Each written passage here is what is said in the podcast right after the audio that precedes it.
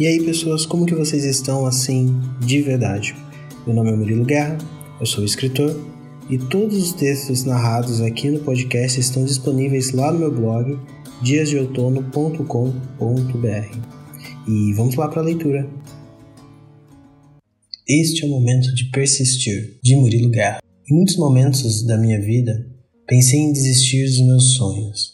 É difícil perseverar quando seus esforços parecem inúteis. É como escalar uma montanha descalço e pisar em falso.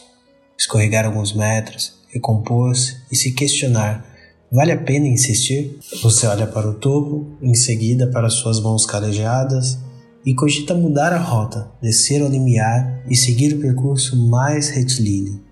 Não há nada de errado em caminhar em linha reta, sem grandes emoções, com um horizonte previsível, se é possível prevê-lo. Quem sabe eu encontre um calçado pelo caminho e não precise mais sentir as dores da escalada. Mas é nesse instante que me recordo da energia que desperdicei, o tempo que não retorna mais e o sonho que alimentei. Não é uma escolha, tornou-se uma obrigação.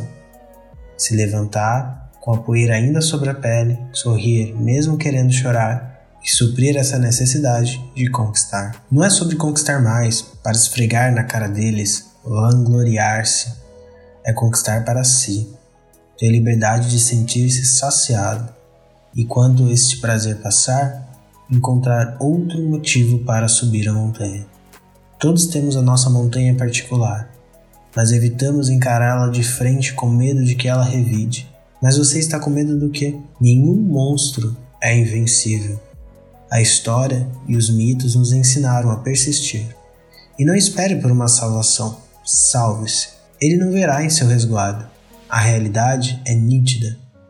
Admita que a sua montanha particular espera ansiosamente por você e não desista de esboçar um sorriso seguido de um grito libertador quando chegar ao topo.